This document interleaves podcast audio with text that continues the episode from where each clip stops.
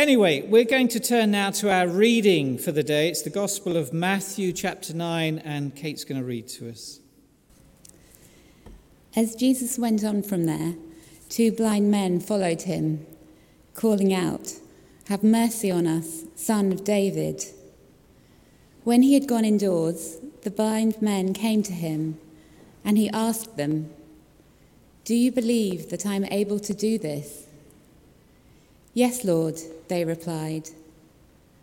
Then he touched their eyes and said, According to your faith, let it be done to you. And their sight was restored. Jesus warned them sternly See that no one knows about this. But they went out and spread the news about him all over that region. While they were going out, a man who was demon possessed and could not talk was brought to Jesus. And when the demon was driven out, the man who had been mute spoke. The crowd was amazed and said, Nothing like this has ever been seen in Israel. But the Pharisees said, It is by the prince of demons that he drives out demons. Jesus went through all the towns and villages, teaching to their synagogues proclaiming the good news of the kingdom and healing every disease and illness.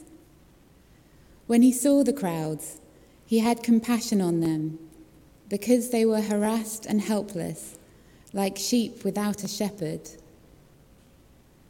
Then he said to his disciples, The harvest is plentiful, but the workers are few. Ask the Lord of the harvest, therefore to send out workers into his harvest field. So we're thinking about Matthew chapter 9, verses 27 uh, to 38, but I want to begin with a story. It's a story about an atheist who was spending what could be, actually, you could do now, a quiet day fishing. He was on this lake when suddenly the boat was attacked by the Loch Ness monster. In one easy flip, the beast tossed him out of his dinghy and his boat high into the air, and it opened its mouth, this monster, to swallow both. And as the man sailed head over heels, he cried out, Oh my God, help me! At once, the ferocious attack scene froze in place as the atheist hung in midair a booming voice came down from the clouds. I thought you didn't believe in me. And the man replied, Come on, give me a break. Two minutes ago, I didn't believe in the Loch Ness monster either. And we've got this story of Jesus encountering people who didn't believe him, didn't trust him. Charles Wesley, in his classic and popular hymn Love Divine All Loves Excelling, speaks about the glorious truth in this passage Jesus, thou art all compassion. We see in this story with the blind man and the mute, we see the Lord Jesus' compassionate heart, pondering the love of Christ that came to the forefront of his mind. This wasn't poetic license. Uh, our Saviour has a heart of compassion. The Greek word for compassion is a magnificent word, and I'm going to try and say it to you, and uh, you need to duck in case there's any spit that comes out.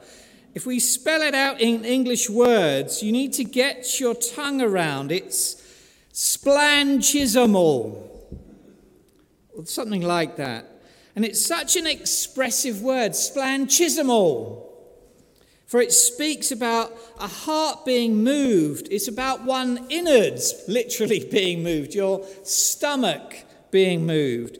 If you think about one of those rides you get on a fun fair and your, your stomach comes up, or if you think about when you're on a jet and suddenly you suddenly drop because of an air bubble, and uh, that's what it means. Your innards are churned up as you yearn for the compassion towards another person.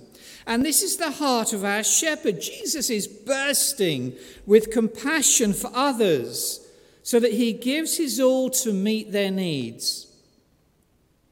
Blindness was a fairly common problem in the ancient Middle East in the first century, and the religious leaders of, uh, of the day would associate blindness with judgment, especially if you were born blind. And they, they assumed it was the sins of the parents. But of course, Jesus proved that this was unfounded. And the gospel account reverses such notions of God's judgment. But there's another level of viewing this commentary in Matthew's gospel, which is a, an overarching narrative of ancient Israel and modern society. It's the spiritual blindness that, that we can have in our society. There's an Old Testament uh, prophecy some six centuries earlier in Isaiah chapter 35 and verse 10, verses 1 to 10. And I want to read that to you as uh, just to see the unfoldingness of what Jesus is picking up here in Matthew's Gospel. Isaiah 35, verses 1 to 10. The desert and the parched land will be glad. The wilderness will rejoice and blossom. Like the crocus, it will burst into bloom. It will rejoice greatly and shout for joy. The glory of Lebanon will be given to it, the splendor of Carmel and Sharon. They will see the glory of the Lord and the splendor of our God. Strengthen the feeble hands, steady the knees that give way. Say to those with fearful hearts, Be strong, do not fear. Your God will come. He will come with vengeance, with divine retribution. He will come to save you.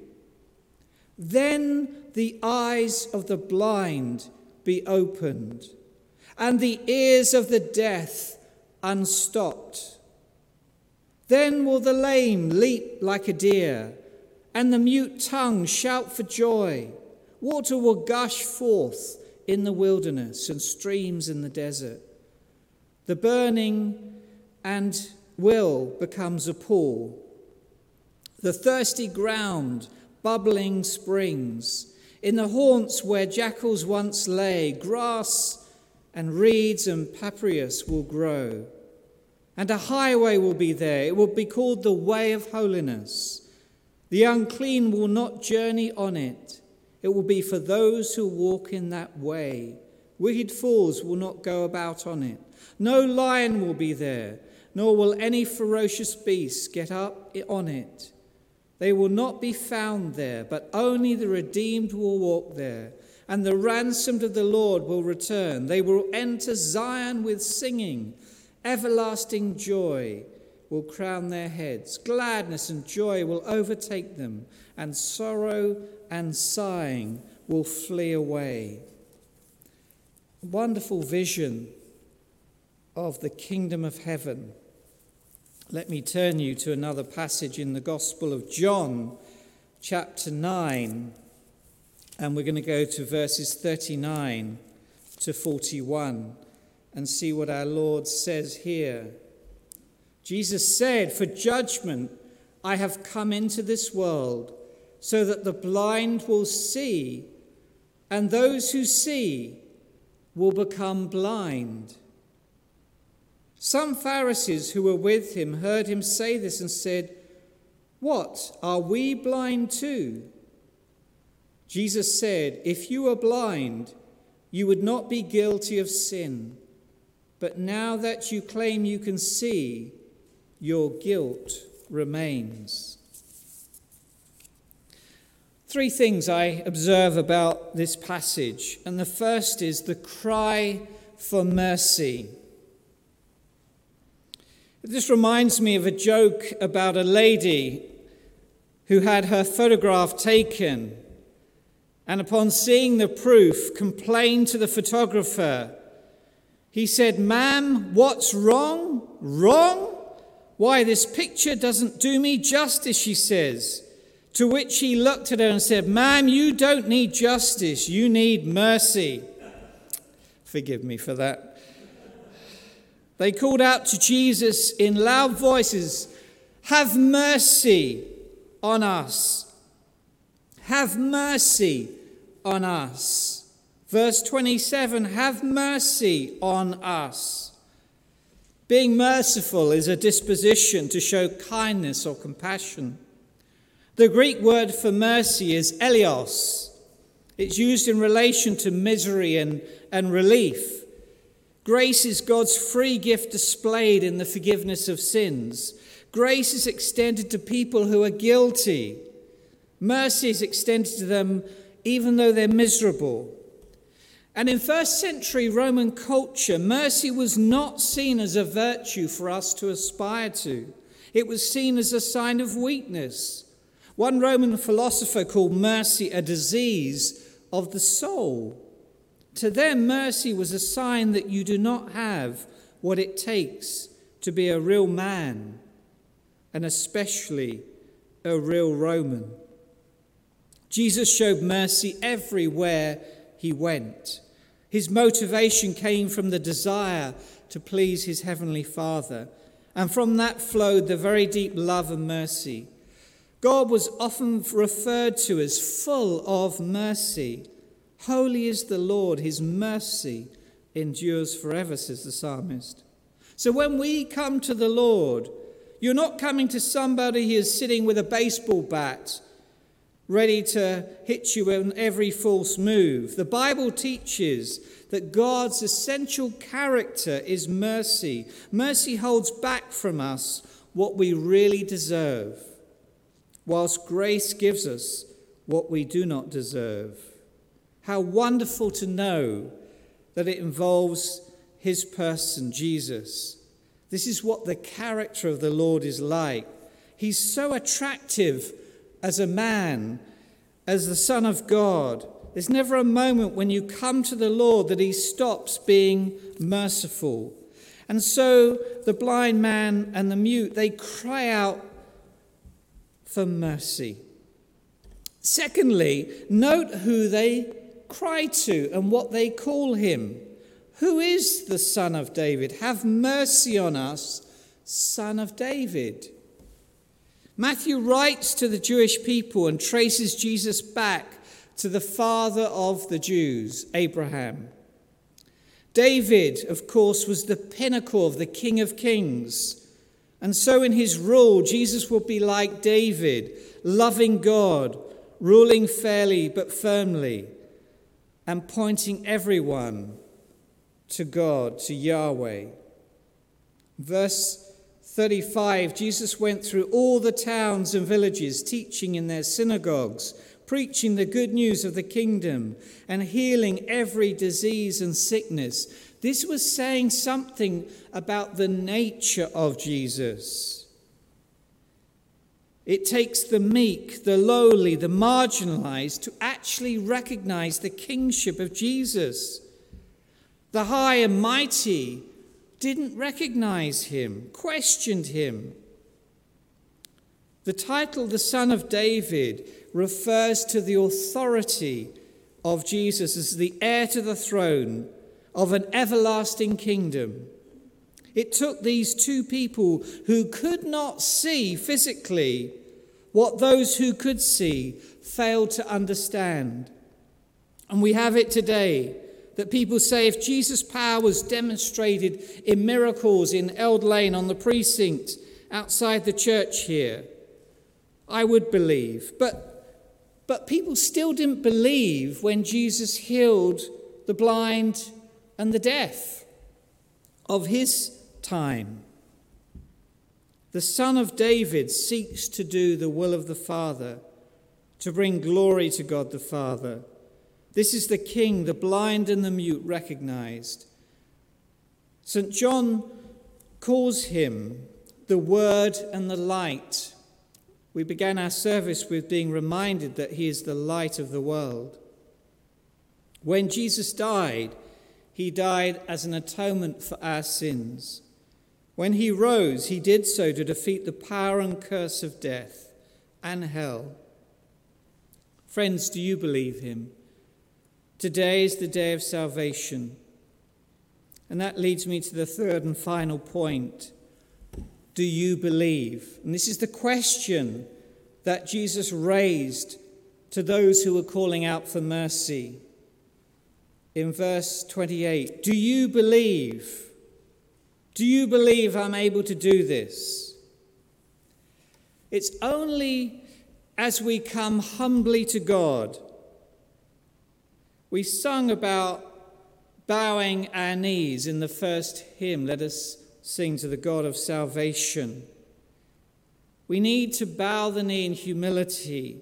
The posture for faith is not strident, but it's humble, it's meekness.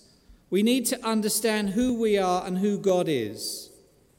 And can we truly fathom God in his greatness? Our tiny minds cannot compute this. You see, today there are people who ask the wrong questions about God and the meaning of life. And if you ask the wrong questions, you never get the right answers. Why am I a Christian? Why in my late teens did I change the trajectory of my life? Because Christianity is true. Here's a good question to ask Has God revealed himself? Has God spoken? Well, the Bible, we have an account of how God has revealed himself. God spoke in creation.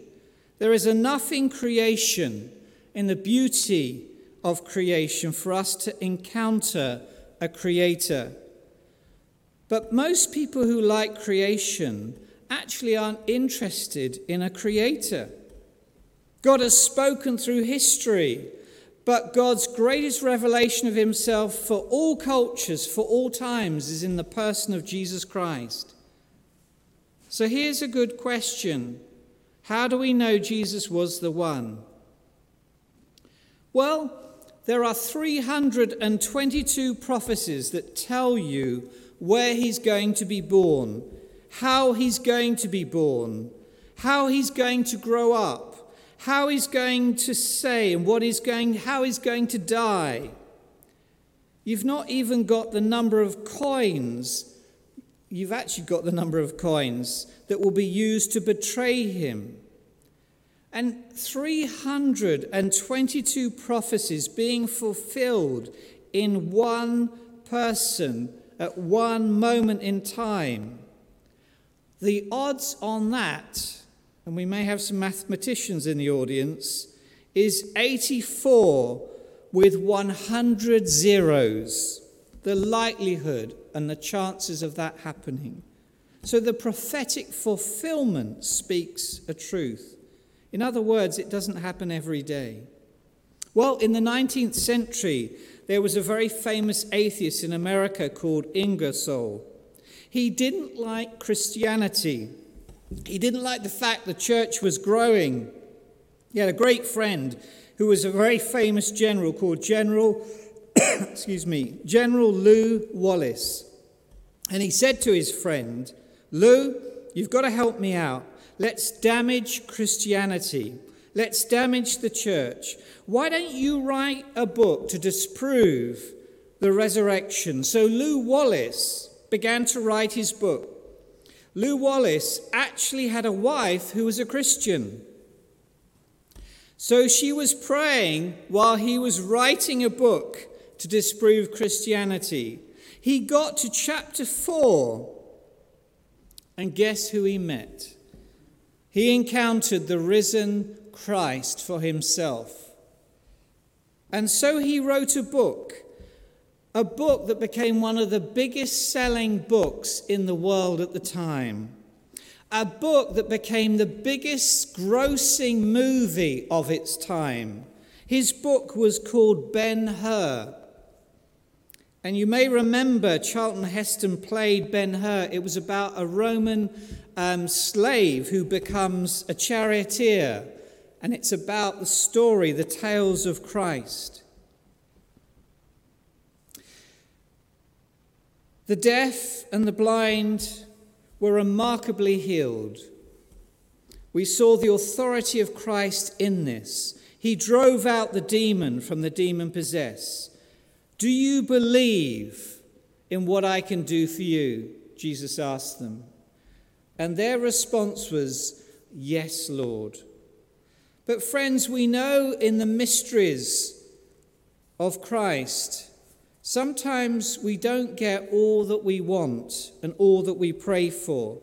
And I want to encourage you to have a faith, not just like the blind or the deaf or the demon possessed, but I want you had a faith like Shadrach, Meshach, and Abednego, the great prophet of Daniel. In Jan, Daniel chapter 3 and verse 17 and 18, King Nebuchadnezzar was about to throw them into the fiery furnace. And this is what Daniel said If we are thrown into the blazing furnace, the God we serve is able to save us from it, and he will rescue us from your hand, O king. But this is the kind of faith I want, and I hope you want. But even if he does not save us, we want you to know, O King, that we will not serve your gods or worship the image of gold you have set up. Friends, we need a faith that believes in miracles, but also a faith that believes, even if not, we will trust him. We will have faith in him, that there is a greater and more ultimate purpose to our lives. And so this brings me to my conclusion about the harvest is great, but the workers are few. About making our lives count. It's wonderful to see people step up through the church in this time to step into new ways of connecting and communicating, of reaching out to neighbours, perhaps who they've not talked to for a long time because culturally that's not always easy. We're in a season of preparation in 2020. God is shaping us, preparing workers for a spiritual harvest across this land that will flow out of coronavirus. And so, the question I want to put to you are you preparing your hearts? Are you preparing for what God has in store for you, what He wants to do through you?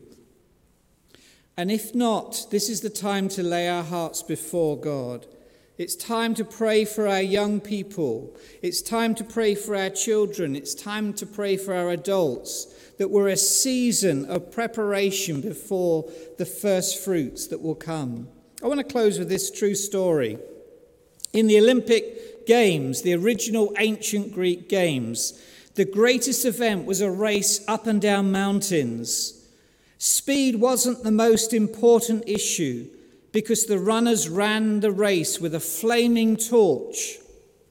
The winner was not necessarily the first person to reach the finishing line, it was the person who crossed the line with the flame still burning. What's the moral of this? We need to run the race in such a way that we don't put out the flame. We might be later in crossing the line, not only because we are protecting our own flame, but also because we are lighting the torches of others whose flames have gone out. Winning is about finishing well, not finishing first. Let's pray together. Lord, thank you for your gospel accounts, for your heart of compassion. Thank you that you're a God of mercy and grace. Thank you that you're a God of authority. You are in the kingly line of David. You have authority from above, and we walk in that authority. And we will walk ahead this week knowing that the Son of David, the King above, is our Lord. As we think about the week to come, as we think of Ian and Susan moving to Rugby, we thank you that you go as their King. as their Lord. We thank you for in all the meetings and encounters that the rest of us will have. You go before us, God. We can trust you and we will believe you. We will believe you whether things work out well or whether purposes beyond that, beyond our understanding. We will trust you, Lord, because you are good, you are loving, you are eternal.